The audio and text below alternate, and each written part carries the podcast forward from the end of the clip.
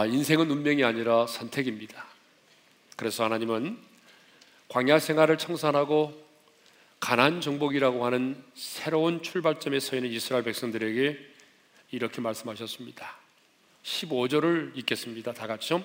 보라 내가 오늘 생명과 복과 사망과 화를 내 앞에 두었나니 19절도 동일한 말씀입니다. 다 같이 읽겠습니다.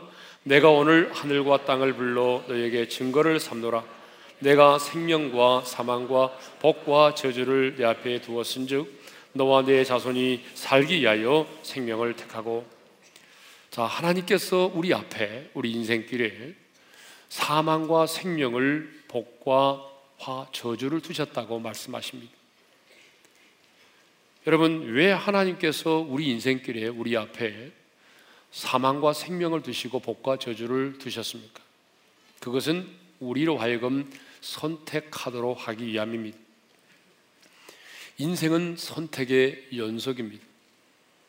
그래서 우리는요, 운명에 맡겨 사는 인생이 아니라 끊임없이 끊임없이 선택하며 인생을 사는 사람들입니다. 우리는 수없이 많은 생각과 수없이 많은 말과 수없이 많은 행동과 만남들을 통해서 어떤 일들을 결정하며 살아가죠. 우리가 이 땅을 살아가면서 그토록 수없이 많은 것들을 선택하며 결정하며 살아가지만 오늘 본문은 그럼에도 불구하고 우리의 선택은 딱 두 종류의 것밖에 없다는 것을 말해주죠. 사망과 생명, 복과 저주입니다. 근데 여러분 중요한 사실은 아담과 하와가 선악과와 생명과를 함께 선택할 수 없었던 것처럼 우리가 천국과 지옥을 함께 선택할 수 없는 것처럼 사망과 생명, 복과 저주는 우리가 함께 선택할 수가 없다는 것입니다. 우리는 사망을 택하든지 생명을 택하든지 복을 택하든지 화를 택하든지 둘 중에 하나를 택할 수밖에 없다는 거예요. 자, 그러면 죽음과 저주를 선택한다는 것은 뭐죠? 자, 우리 선택의 기로에서 죽음과 저주를 선택한다고 하는 것은요, 무엇을 의미하느냐? 17절과 18절에서 우리가 답을 찾도록 하겠습니다. 시작. 그러나 내가 만일 마음을 돌이켜 듣지 아니하고 유혹을 받아 다른 신들에게 절하고 그를 섬기면 내가 오늘 너에게 선언하노니 너희가 반드시 망할 것입니다. 여러분 죽음과 저주를 택한다고 하는 것은요 유혹을 받아서 다른 신들을 섬기게 되는 것을 의미합니다. 한마디로 말하면 우상숭배를 말하죠. 여러분, 우상숭배는요, 하나님이 가장 미워하시는 죄입니다. 그래서 하나님이 이스라엘 백성들에게 우상을 만들어 숭배하지 말 것을 말씀하시면서 출애굽기 20장 5절에 이렇게 말씀하십니다. 다 같이 읽겠습니다. 시작. 내 하나님 여호와는 질투하는 하나님인즉 나를 미워하는 자의 죄를 갚되 아버지로부터 아들에게로 3, 4대까지 이르게 하거니와 자, 하나님은 우상 숭배를 하는 자를 향해서 나를 미워하는 자라. 그리고 우상 숭배의 그 행위를 향하여 나를 미워하는 자의 죄라고 말씀을 하셨습니다. 그렇습니다, 여러분. 하나님 편에서 보게 되면요. 우상 숭배는 하나님이 가장 미워하시는 죄입니다. 그러므로 하나님은 너희가 유혹을 받아서 다른 신들을 섬기게 되면 내가 오늘 너희에게 선언하노니 내가 오늘 너희에게 선언하노니 너희가 반드시 망할 것이라. 여러분, 이 사실이 얼마나 명약관화하면 하나님께서 선언하시면서 너희가 반드시 망할 것이라고 말씀을 하셨겠습니까? 그러면 왜 하나님 형상대로 지음을 받은 사람들이 우상을 숭배하죠? 여러분 하나님 형상대로 지음 받은 인간들이 우상을 숭배한다니까요. 왜 우상을 숭배합니까? 그것은요 자신의 탐욕을 위해서 내 안에는 탐심, 탐욕 때문에 그렇습니다. 왜 이스라엘 백성들이 금송아지를 만들어서 숭배를 했습니까? 출애굽기 32장 1절을 읽겠습니다. 다 같이 시작. 우리를 위하여 우리를 인도할 신을 만들라. 거기에 주목할 필요가 있습니다. 우리를 위하여 자기 자신들을 위해서 그들이 금송아지를 만들어 숭배했다는 것입니다. 그렇습니다. 우상 숭배의 근원에는 뭐가 자리 잡고 있냐면 탐심이 자리 잡고 있습니다. 우상 숭배의 근원에 뭐가 자리 잡고 있다고요? 탐심. 그래서 바울은 골로새서 3장 5절에서 이렇게 말하죠. 다 같이 읽겠습니다. 시작. 탐심은 우상 숭배니라. 다시 한번 읽겠습니다. 시작. 탐심은 우상 숭배니라. 탐심이 뭐라고요? 우상 숭배라는 거예요. 그런데 많은 사람들이 이 선택의 기로에서 탐심, 탐욕을 따라 선택을 한다는 것입니다. 그런데 사람들은요, 선택의 기로에서 사망을 선택한다. 그럴 때에 그 사망을 선택하는 것을 지난주에도 잠깐 언급했던 것처럼 자살을 선택하는 것만을 생각을 합니다. 물론 사망을 선택하는 것은 자살을 선택하는 것도 포함됩니다. 그렇지만 여러분 좀 더 우리가 구체적으로 우리가 선택의 기로에서 사망을 선택한다는 것이 무엇인지를 살펴보겠습니다. 그것은요, 우리 안에 있는, 우리 안에 있는 이 탐심을 인하여 우리가 사주팔자를 보고 손 없는 날을 골라서 이사를 하고 아, 좀 찔림하는 분들 많이 계세요. 오늘의 운세를 보고 운세란을 보고 하루를 살아가고 점을 치고 부닥거리를 하는 것. 여러분 이건 역시 뭐죠? 사망을 택하고 화를 택하는 것입니다. 요즘 젊은이들 가운데 뭐 타로 카드를 가지고 어때요? 자신의 운세를 보는 사람들이 있다고 그래요. 타로 카드. 여러분 이건 역시 내가 사망을 택하고 화를 택하는 것입니다.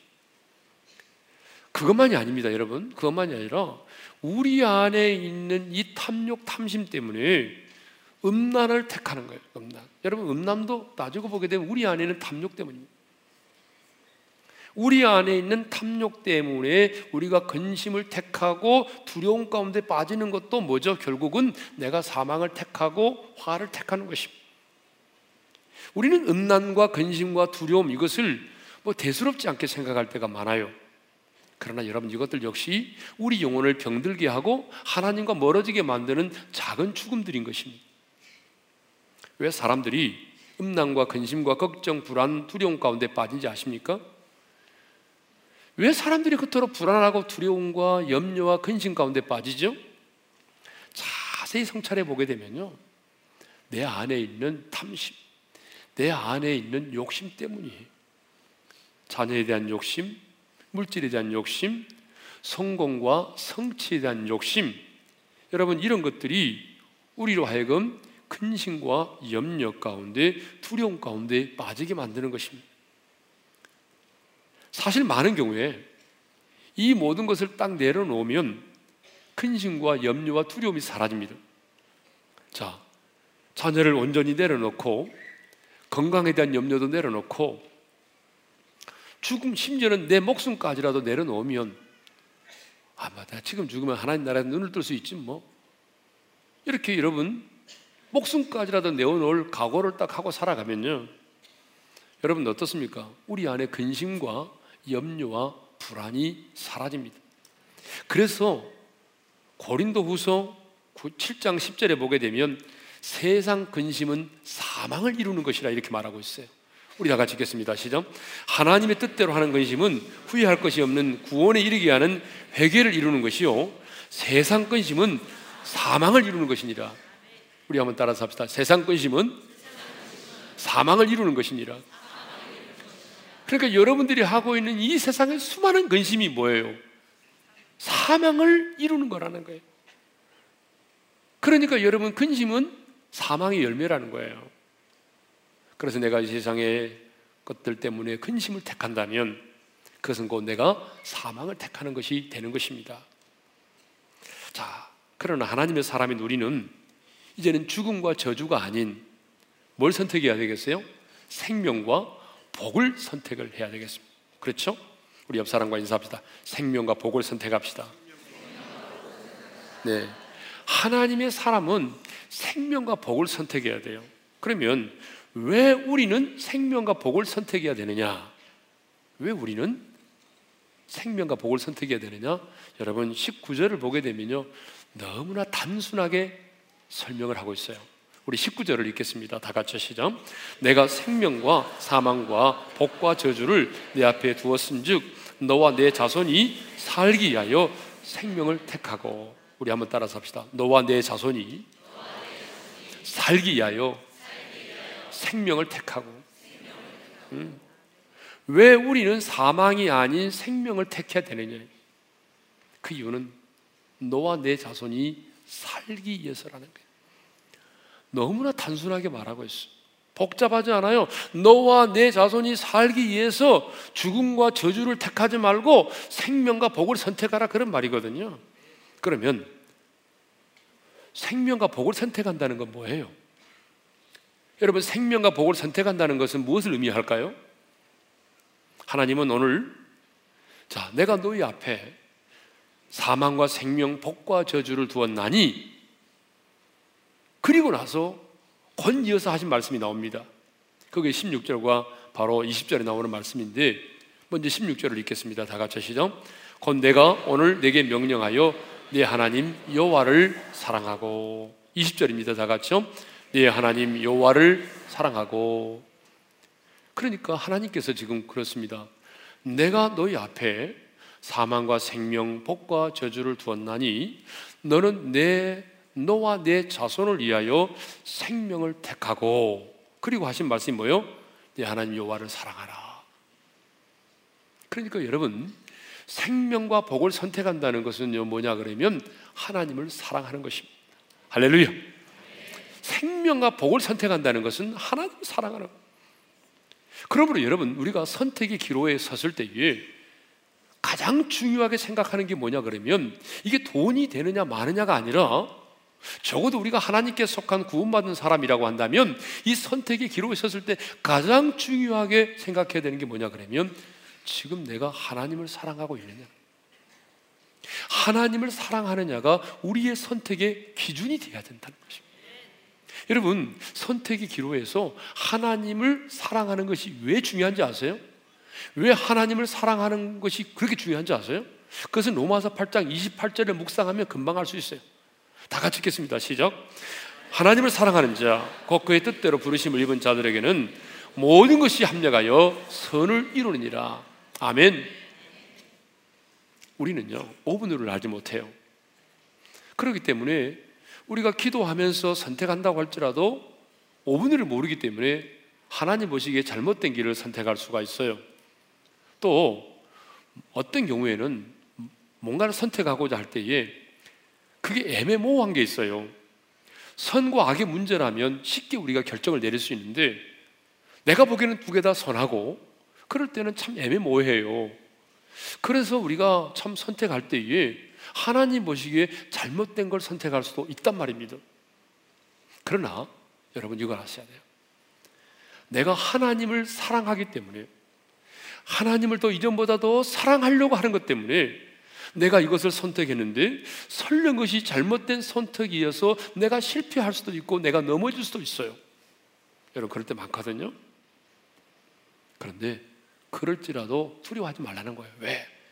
네가 하나님을 사랑하기 때문에 그것을 결정하고 선택했다면 너의 그것으로 인한 실패와 넘어짐까지도 하나님은 모든 것이 합력하여 선을 이루시겠다는 것입니다. 그러니까 여러분 하나님을 사랑하는 게 이렇게 중요한 거예요. 네? 내가 하나님을 사랑하는 것 때문에 이것을 결정했다고 한다면 설령 이것 때문에 내가 넘어지고 손해를 보았을지라도 하나님은 결과적으로 합력하여 선을 이루신다는 것입니다. 그러면 하나님을 사랑한다는 건 또 뭐죠? 여러분 설교는 이렇게 계속해서 우리가 묻고 질문하고 던져 들어가야 돼요. 하나님을 사랑한다는 건 뭐예요? 여러분 하나님을 사랑한다는 것을 오늘 본문에 보게 되면 두 가지로 이야기를 하고 있어요. 자, 하나님을 사랑하는 게 뭐냐? 첫째는요. 하나님의 말씀을 지켜 행하는 것입니다. 여러분, 자, 16절과 20절을 읽겠습니다. 다 같이 시작. 곧 내가 오늘 내게 명령하여 네 하나님 여호와를 사랑하고 그 모든 길로 행하며 그의 명령과 규례와 법도를 지키라. 20절입니다. 다 같이요. 네 하나님 여호와를 사랑하고 그의 말씀을 청종하며 여러분 성경 여러 곳에서요. 하나님을 사랑한다는 게 뭐냐? 성경은 말합니다. 여호와의 규례와 법도를 지키는 것이다. 여호와를 사랑하는 것은 그분의 말씀을 듣고 순종하는 것이다. 한마디로 말하면 하나님을 사랑한다는 것은요 말씀대로 사는 것을 의미하는 것입니다. 하나님을 사랑한다는 것 그것은 말씀대로 내가 사는 거예요. 예? 그런데 여러분 우리가 말씀대로 살려고 하다 보게 되면 자존심이 상할 때가 있고요. 손해를 보아야 될 때가 있어요. 그럼에도 불구하고 우리는 그것이 생명을 사랑하고 생명을 선택하고 복을 선택하는 것이기 때문에 하나님을 사랑하는 것을 선택을 해야 되는데요. 자, 여러분들에게 제가 묻겠습니다. 솔직하게 반응을 해 주십시오. 자, 하나님의 말씀대로 사는 것이 쉬워요? 힘들어요? 아니 솔직하게 반응해 달라고 그랬잖아요. 자, 여러분 하나님 말씀대로 살고자 하는 게 쉬워요, 힘들어요? 사실 힘들잖아요. 그죠? 하나님 말씀대로 살려고 하니까 손해도 봐야 되잖아요. 하나님의 말씀대로 살려고 하다 보니까 손해 볼 때가 얼마나 많아요? 예? 주차하다가 남의 차 받아놓고 도망갈 수는 없잖아요. 왜냐면 거기다가 자기 차는 안 말아도 적어놓고 와야 되잖아요. 그러면 손해 보잖아요. 고쳐줘야 되니까. 우리가 하나님의 말씀대로 살려고 하면 손해 볼 때가 많습니다. 인간적으로 힘들 때가 많아요. 그래서 우리는 너무 힘들다고 생각을 하잖아요. 어떤 사람들은 이래요. 하나님의 말씀대로 사는 것은 이 제약된 세상에서는 거의 불가능하다. 이 불가능하다는 사실을 믿고 사는 사람들이 있어요. 믿음이 엄청나게 좋습니다. 또 젊은 사람들을 만나보게 되면요. 하나님의 말씀이 나를 속박하고 있다고 생각을 해요. 하나님께로 가까이 나아가니까 하나님의 말씀을 알면 알수록 하나님의 말씀이 자기를 구속한다고 생각을 해요. 근데 여러분 정말 그럴까요? 정말 하나님의 말씀이 여러분을 속박하고 있습니까? 하나님의 말씀대로 살기가 불가능합니까? 하나님의 말씀대로 사는 게 그렇게 여러분 어렵습니까? 우리는 어렵다고 생각하고 불가능하다고 생각하고 속박한다고 생각하는데 하나님께서 뭐라고 말씀하는지 아세요? 자, 오늘 하나님께서 11절에 모세를 통해서 우리에게 이렇게 말씀하십니다. 다 같이 읽겠습니다. 시작. 내가 오늘 내게 명령한 이 명령은 내게 어려운 것도 아니요, 먼 것도 아니라. 따라서 합시다. 어려운 것도 아니요, 먼 것도 아니라. 여러분, 어려운 것이 아니라는 말이 무슨 말이죠? 실천이 불가능한 말씀이 아니라는 거예요. 우리가 생각하기에는 너무 어렵다고 생각하는데 하나님이 지금 우리에게 말씀하십니다. 내가 너에게 말한 이 모든 규례와 법도는 어려운 게 아니다. 어려운 게 아니라는 말은 무슨 말이냐면 네가 순종할 수 있다는 거예요. 실천이 불가능하기 때문에 불가능한 걸 내가 너에게 말씀하지 않았다는 거예요. 그러면서 하나님이 내가 너희에게 말한 이 명령이 이 말씀이 이 규례가 어렵지 않다고 하는 것을 하나님이 설명하십니다. 왜 어렵지 않은지를 설명하시는데 두 가지로 설명하셔요. 그첫 번째가 뭐냐 그러면요. 내가 너에게 말한 이 말씀이 이 명령과 규례가 너희 생활과 밀접한 관련을 띠고 있기 때문에 어렵지 않다는 거예요. 그게 바로 12절과 13절 A절에 말씀하고 있는데 우리 한번 읽겠습니다. 시작. 하늘에 있는 것이 아니니 13절 바다 밖에 있는 것이 아니니 이 말이 무슨 말이냐 그러면 하나님의 말씀은 우리가 닿을 수 없을 만큼 하늘에 숨겨져 있는 말씀도 아니고 하나님의 말씀은 우리가 닿을 수 없을 만큼 바다 만 끝에 있는 것도 아니라는 거예요. 이 말이 무슨 말이냐면 한마디로 내가 너에게 말한 이 말씀은 너희 생활과 밀접한 관련을 맺고 있기 때문에 네가 믿음으로 순종하여 발걸음을 내딛기만 하면 얼마든지 순종할 수 있다는 거예요. 예? 얼마든지 믿음으로 내가 반응하고 순종의 발걸음을 딱 내딛기만 하면 이게 어려운 게 아니라는 얘기예요. 성경을 되면 참 어렵게만 느껴지는 말씀이 있어요. 그래서 어떤 강사님이 독자 이삭을 바쳐라는 말씀 때문에 계속 시험 들었다고 그러지 않았어요? 독자 이삭을 바쳐라, 선악과를 먹지 말라, 요단강에 가서 몸을 일곱 번 씻어라, 기름을 기름을 밖에서 그릇을 빌려와라, 뭐 나사로의 무덤의 문을 열어놓으라. 여러분 이런 말씀들은요. 우리 인간의 입장에서 보게 되면 어려운 것 같지만 여러분 순종할 수 없는 것들은 없습니다. 자, 사실 순종은요. 순종은 그렇게 하라고 명령하는 것이 더 어렵지 순종 그 자체가 어려운 게 아닙니다. 여러분 이것을 잘 기억하셔야 됩니다. 순종은 힘들고 어려워도 내가 말씀대로만 하면 됩니다. 그러나 그 명령하신 이는 그 순종의 결과에 대해서 어떻게 해야 되죠? 책임을 져야 합니다. 그러니까 우리는 순종만 하면 됩니다.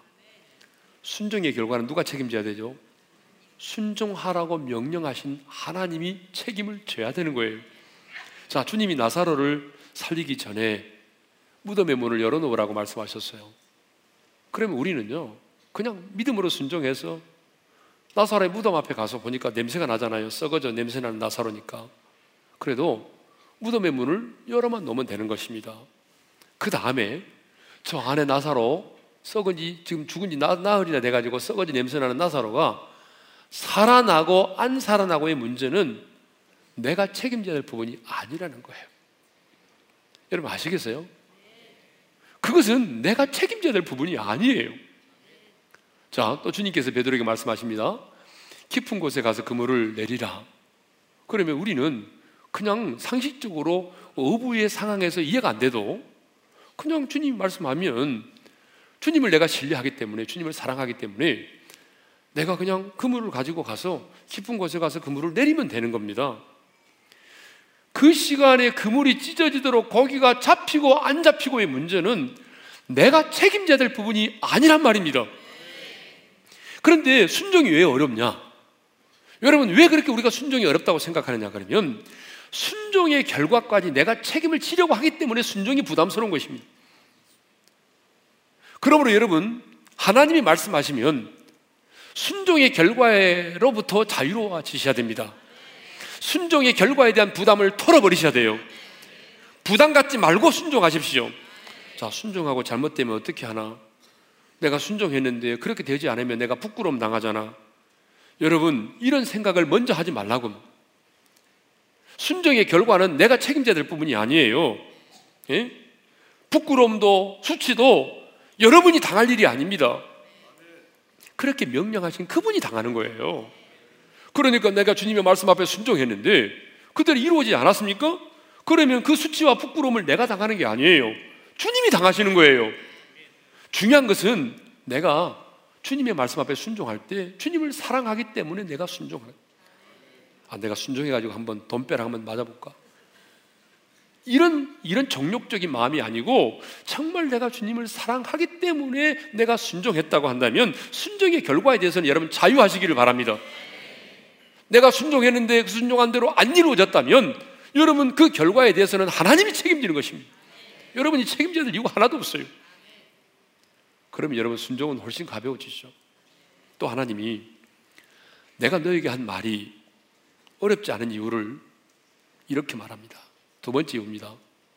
첫 번째 이유가 뭐죠? 첫 번째 이유는 내가 너에게 한 말이 너희 삶과 밀접한 관련이 있기 때문에 순종할 수 있다는 것이고 두 번째로는 신명기 30장 14절에 이렇게 말씀하고 있어요. 다 같이 읽겠습니다. 시작. 오직 그 말씀이 내게 매우 가까워서 내 입에 있으며 내 마음에 있은즉 내가 이를 행할 수 있느니라. 자, 하나님의 말씀이 내 입에 있고 내 마음에 있으면 네가 이를 행할 수 있다는 거예요. 그러니까 무슨 말이냐 그러면 하나님의 말씀이 내 입에 있고 내 마음에 있다면 이 말씀을 지켜 행하는 게 어렵지 않다는 거예요. 그러면 하나님의 말씀이 입에 있다, 하나님의 말씀이 내 마음에 있다. 이건 뭐예요? 하나님과의 아주 깊은 관계를 말하는 거예요. 그러니까 여러분 그러면 누가 하나님의 말씀을 자신의 입과 마음에 두고 살아갑니까? 하나님을 사랑하는 자입니다. 여러분, 하나님을 진정으로 사랑하는 자는요, 말씀을 사모합니다. 여러분, 그렇죠? 하나님을 사랑하는 자는 말씀을 사모합니다. 그러니까 말씀을 듣는 시간이 너무 중요한 거예요. 하나님을 사랑하는 자는 그 말씀이 꿀보다 꿀성이보다 더 답니다. 하나님을 사랑하는 자는요, 그 말씀을 자신의 마음에 담아둡니다. 그리고 순간순간 그 말씀을 묵상합니다. 그래서 끊임없이 끊임없이 그 말씀을 머리가 아닌 마음에 담아두고 순간순간 그 말씀을 또 되새깁니다. 그래서 마귀는요, 우리의 마음에서 말씀을 빼앗아 가려고 하는 것입니다. 마귀는 우리의 마음에서 말씀을 빼앗고 우리 안에 세상의 근심과 염려와 걱정과 불안과 두려움을 집어넣으려고 하는 거죠. 하나님의 말씀이 내 입과 내 마음에 있는 자에게는요, 순종이 어렵지 않습니다.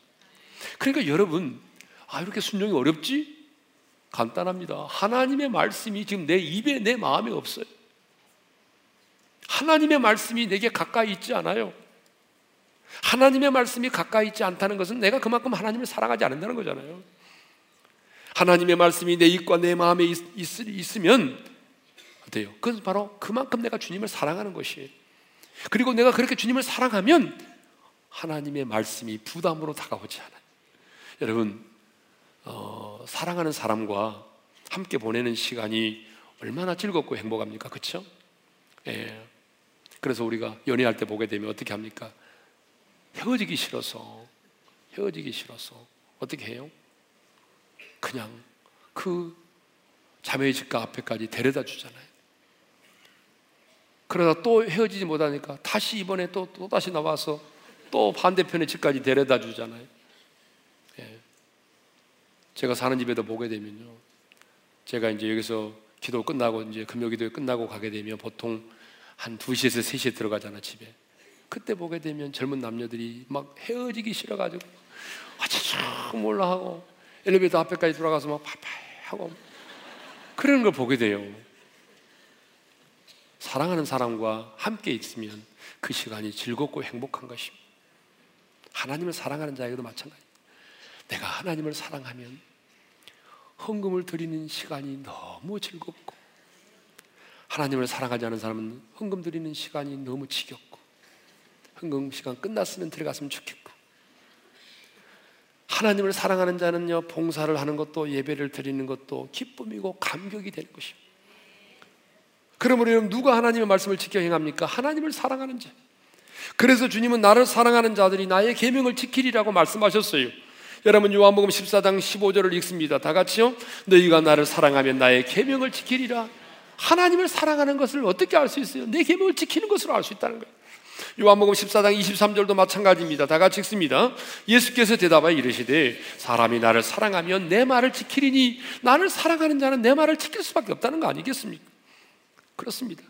나 같은 죄인을 살리기 위해서 적생자를 내어주신 하나님 아버지의 사랑을 아는 자에게는 나 같은 죄인을 구원하기 위해서 생명을 내어주신 십자가의 그 사랑을 아는 사람에게는 주님의 말씀이 무겁지 않아요. 주님의 말씀이 부담으로 다가오지 않아요. 그러나 하나님을 사랑하지 않은 자에게는요, 아니, 하나님과의 사랑이 식어져 버린 사람에게는요, 하나님의 말씀이 얼마나 부담스러운지 몰라요. 하나님의 말씀이 얼마나 침으로 다가오는지 몰라요. 예? 여러분 생각해 보십시오. 참 경제적으로 어려운 때를 우리가 살아가잖아요. 특별히 30대 같은 경우에는 지금 결혼할 나이가 지났음에도 불구하고 결혼하기도 힘들잖아요. 왜 힘들어요? 방 얻을 돈도 없잖아요. 직장도 또 찾기도 힘들잖아요. 그러니까 이 30대가 지금 너무 힘든 거예요. 예? 그럼 여러분 이렇게 경제적으로 우리가 어려운 때에 하나님의 말씀대로 소득의 10분의 1을 드린다는 게 여러분 이거 어디 쉬운 일입니까 이게? 그래서 많은 사람들이 입술로는 내가 하나님 사랑합니다라고 말하면서도 하나님 말씀하신 소득의 11절을 드리지 못하는 거예요. 여러분 헌금은 마음의 문제입니다. 마음의 문제. 내가 얼마나 주님을 사랑하고 있느냐의 문제예요. 주님은 액수를 가지고 따진 적 없잖아요. 주님은 마음의 문제예요. 그래서 주님은 어, 출애굽기 23장 15절에 이렇게 말씀하셨어요. 다 같이 읽겠습니다. 시작. 빈손으로 내 앞에 나오지 말지니라.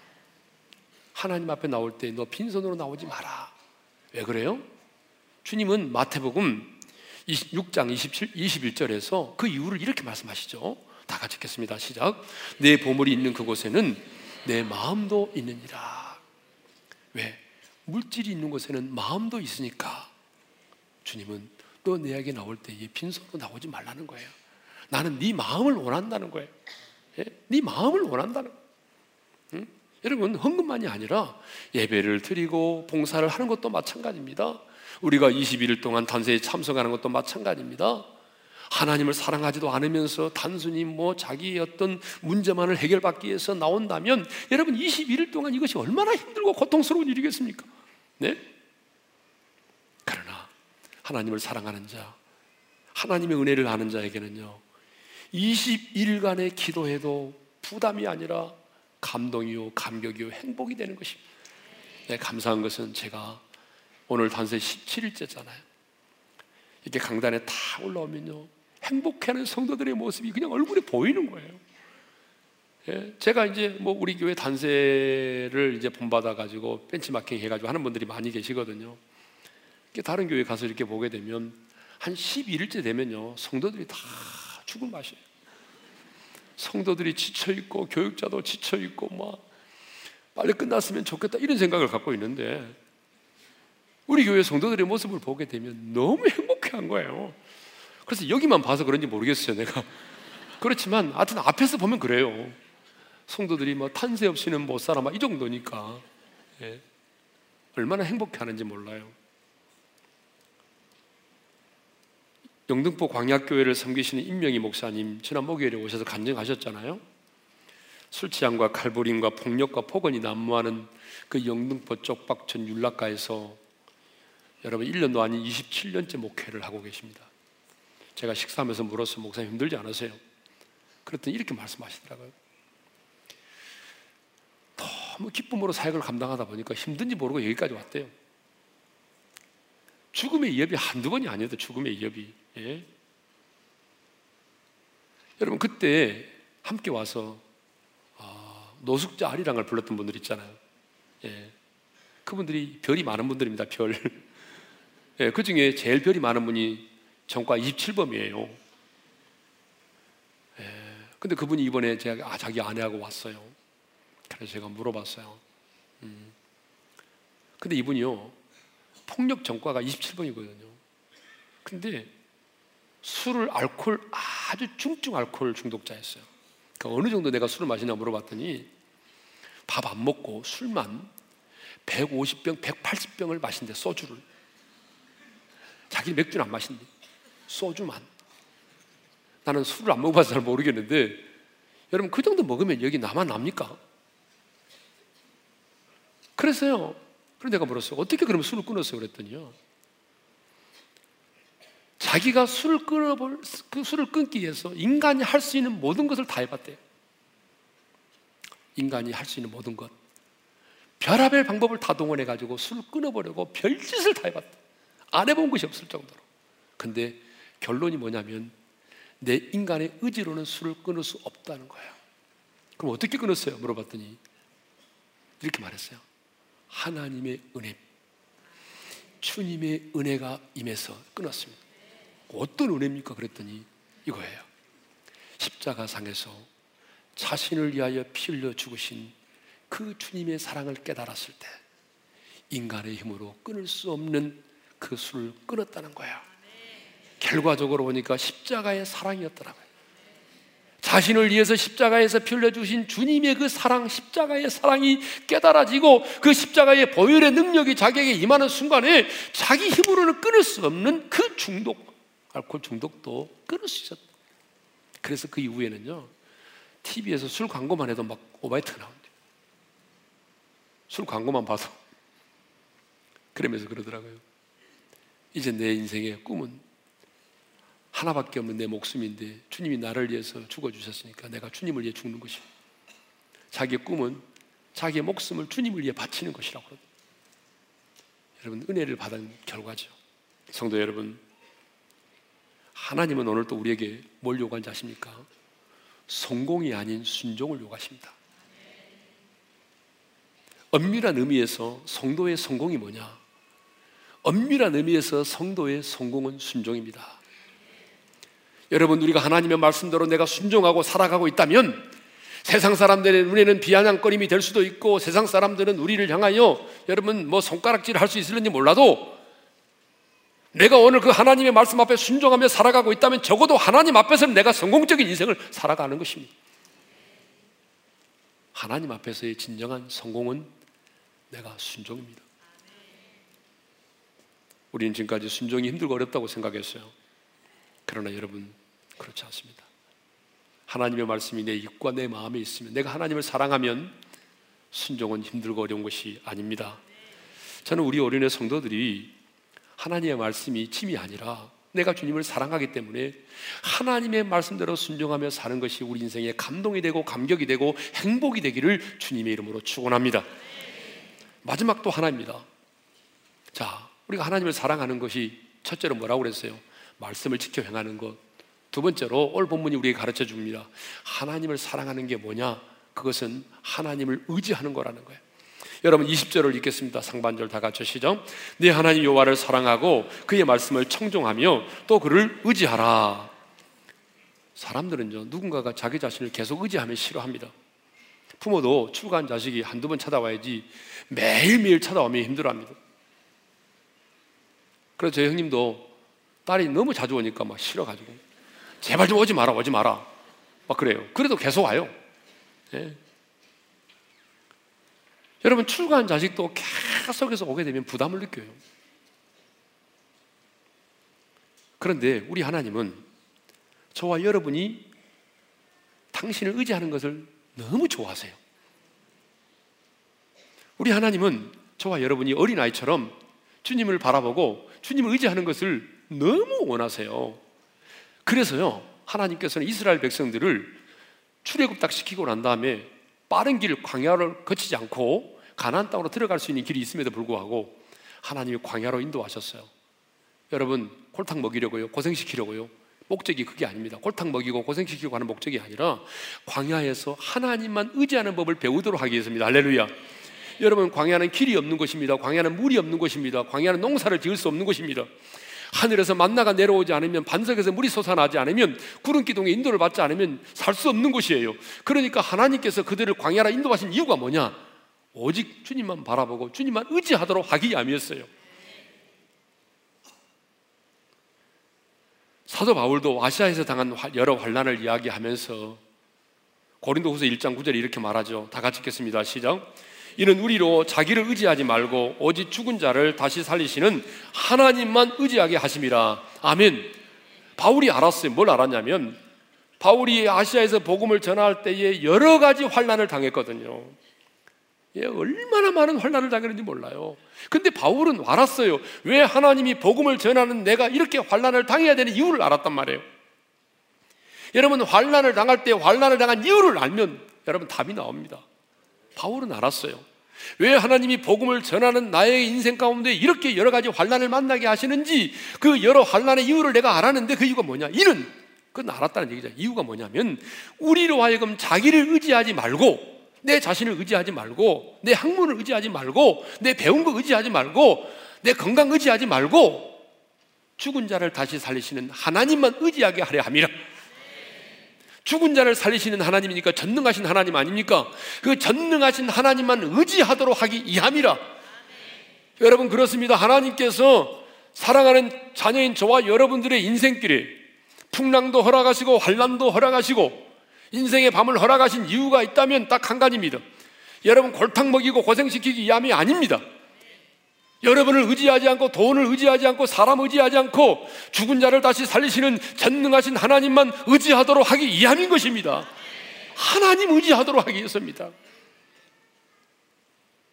그런데 여러분, 우리가 하나님을 의지하면 건지시는 하나님의 은혜도 경험하지만 우리가 하나님을 의지했을 때 가장 먼저 우리가 경험할 수 있는 은혜가 있어요. 그게 뭐냐 그러면 두려움이 사라진다는 거예요. 그래서 다윗은 이렇게 고백하죠. 여러분 시편 56편 3절과 4절을 함께 읽겠습니다. 다 같이 시죠. 내가 두려워하는 날에는 내가 주를 의지하리라.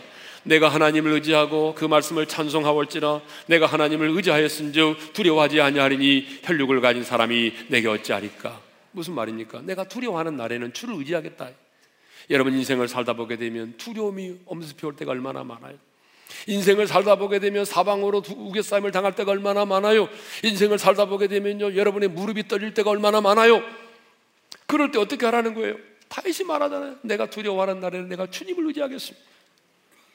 내가 하나님을 의지하고 주님의 말씀을 찬송하겠습니다. 그 말씀을 찬송하겠습니다. 여러분 그렇습니다. 두려움의 순간이 여러분에게 밀려오면 주님을 의지하시고 하나님의 말씀을 찬송하시기를 바랍니다. 그러면 어떻게 된다고 말합니까? 내가 하나님을 의지하였은즉 의지하였은즉 어떻게 한다? 두려워하지 아니하리니 혈육을 가진 사람이 내게 어찌하리까? 이런 배짱이 생긴다는 말이에요. 내가 죽은 자를 살리시는 하나님을 의지하였은즉 혈육을 가진 사람이 내게 어찌하리까? 여러분 이 배짱 이 믿음이에요. 우리가 하나님을 의지하고 그 말씀을 찬송하면 두려움이 사라지게 된다는 것입니다. 사람을 두려워하지 않게 된다는 것입니다. 이것이 바로 믿음입니다. 여러분, 믿음은 착한 것이 아니에요. 믿음은 두렵지 않은 거예요. 우리는 많은 경우에 믿음은 착한 거라고 생각합니다. 그러나 믿음은 착한 것이 아니라 믿음은 두렵지 않은 것입니다. 오늘 말씀 마치겠습니다. 자, 여러분, 인생은 선택입니다. 우리 앞에 지금 사망과 생명이 있고 복과 저주가 있습니다. 우리는 죽음과 저주를 선택해서는 안 됩니다. 우리의 탐욕 때문에 탐욕 때문에 여러분 우상을 숭배하고 음란에 빠지고 근심과 염려를 선택해서는 안 되는 것입니다. 우리는 생명과 복을 선택해야 되는데 그 생명과 복을 선택한다는 게 뭐라고요? 하나님을 사랑하는 것. 그러면 하나님을 사랑하는 게 뭐랍니까? 말씀을 지켜 행하는 것이고 그분을 의지하는 것입니다. 저는 우리 모두가 선택의 기로에 설 때마다 하나님을 사랑함으로 말씀을 지켜 행하고 하나님을 의지함으로 여러분 정말 성공적인 삶 두려움으로부터 자유함을 얻고 하나님 때문에 행복합니다라고 고백할 수 있는 그런 멋진 삶을 살 수 있기를 주님의 이름으로 축원합니다. 우리 찬양하며 나가겠습니다. 하나님은 우리의 피난처가 되시며 하나님은 우리의 피 난처가 되시며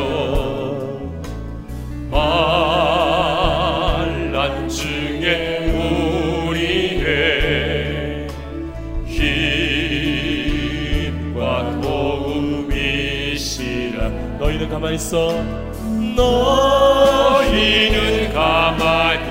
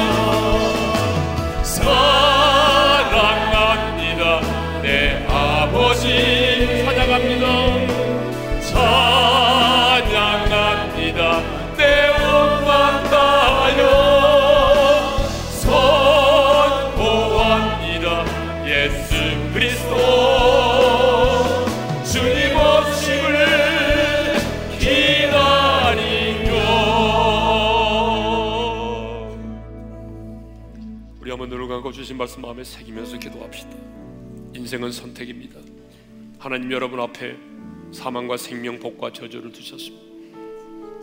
여러분 탐욕 때문에 탐심 때문에 죽음을 택하지 마세요. 여러분 안에 탐욕 때문에 음란을 택하지 말고 근심과 염려와 불안을 택하지 마세요. 그것은 잠시 잠깐 내게 유익을 가져다 주는 것처럼 보이지만 시간이 지나면 화가 되는 것입니다. 성도 여러분, 우리는 생명을 택해야 됩니다. 주님 말씀합니다. 너와 내 자손이 살기 위하여 생명을 택하라. 그것이 사는 길이란 말이에요. 생명을 택하고 복을 택하는 것은 하나님을 사랑하는 것을 택하는 것입니다. 하나님을 사랑하는 자는 말씀을 지켜 행합니다. 하나님을 사랑하는 자는 그 말씀이 내 입과 내 마음에 있게 되어 있습니다. 하나님을 사랑하는 자는 하나님을 온전히 의지하게 되어 있습니다. 우리가 이렇게 하나님을 사랑하기 때문에 생명을 택하고 복을 택하여 살아간다면 그래서 하나님의 말씀을 택하고 우리가 하나님을 의지하는 것을 택하여 나간다면 그것이 바로 우리 인생의 성공이 되는 것입니다. 주신 말씀 붙들고 주님 내가 선택의 기로에서 죽음과 저주를 택하지 않게 도와주십시오. 탐욕의 지배를 받아서 하나님이여 내가 죽음과 저주를 택하지 않게 도와주시고 하나님을 사랑하기 때문에 생명을 택하게 하시고 복을 선택하게 도와주셨어. 하나님의 말씀 앞에 순종하며 살게 도와주시고 아버지 하나님이여 내가 하나님을 의지하며 살아가게 도와주십시오. 주신 말씀 붙들고 우리 주여 한번 외치고 함께 기도하며 나가십시다. 주여! 아버지 하나님 감사합니다. 오늘도 우리에게 귀한 말씀을 들려주셔서 감사합니다. 이 말씀이 우리의 입술과 우리 마음에 있기를 원합니다. 그래서 하나님 아버지 선택의 기로에 설 때마다 아버지 하나님 우리가 아버지 하나님이여 정말 저 죽음과 저주를 택하지 않도록 도와주십시오. 죽음과 저주를 택하지 않게 도와주십시오. 우리 안에는 탐욕 때문에 음란을 택하고 우리 안에는 탐욕 때문에 세상의 근심을 택하고 우리 안에는 탐욕 때문에 두려움을 택하지 않도록 도와주십시오. 하나님 아버지 아버지 하나님이 우리는 이제는 하나님을 사랑하기 때문에 생명을 택하고 하나님을 사랑하기 때문에 아버지 하나님이 우리가 복을 선택하기를 원합니다.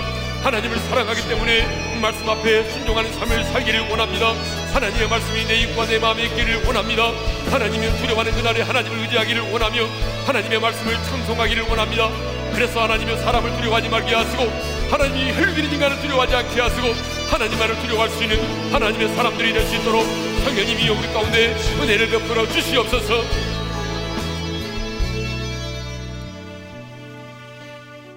우리 아버지 하나님 수많은 선택의 기로에 설 때마다 우리 안에는 욕심 때문에 탐욕 때문에 죽음과 화를 택하지 않게 도와주십시오. 하나님을 사랑하기에 생명을 택하게 하시고 복을 택하게 도와주십시오. 내가 하나님을 사랑하기에 말씀 앞에 순종하는 삶을 살게 도와주시고 내가 하나님을 사랑하기 때문에 주님을 온전히 의지하게 도와주십시오. 이제는 우리 주 예수 그리스도의 은혜와 우리 하나님 아버지의 영원한 그 사랑하심과 성령님의 감동하심과 교통하심과 축복하심이 선택의 기로에서 나와 내 자손을 위하여 생명을 선택하기를 원하는 모든 지체들 위해 이제로부터 영원토로 함께 하시기를 축원하옵나이다. 아멘.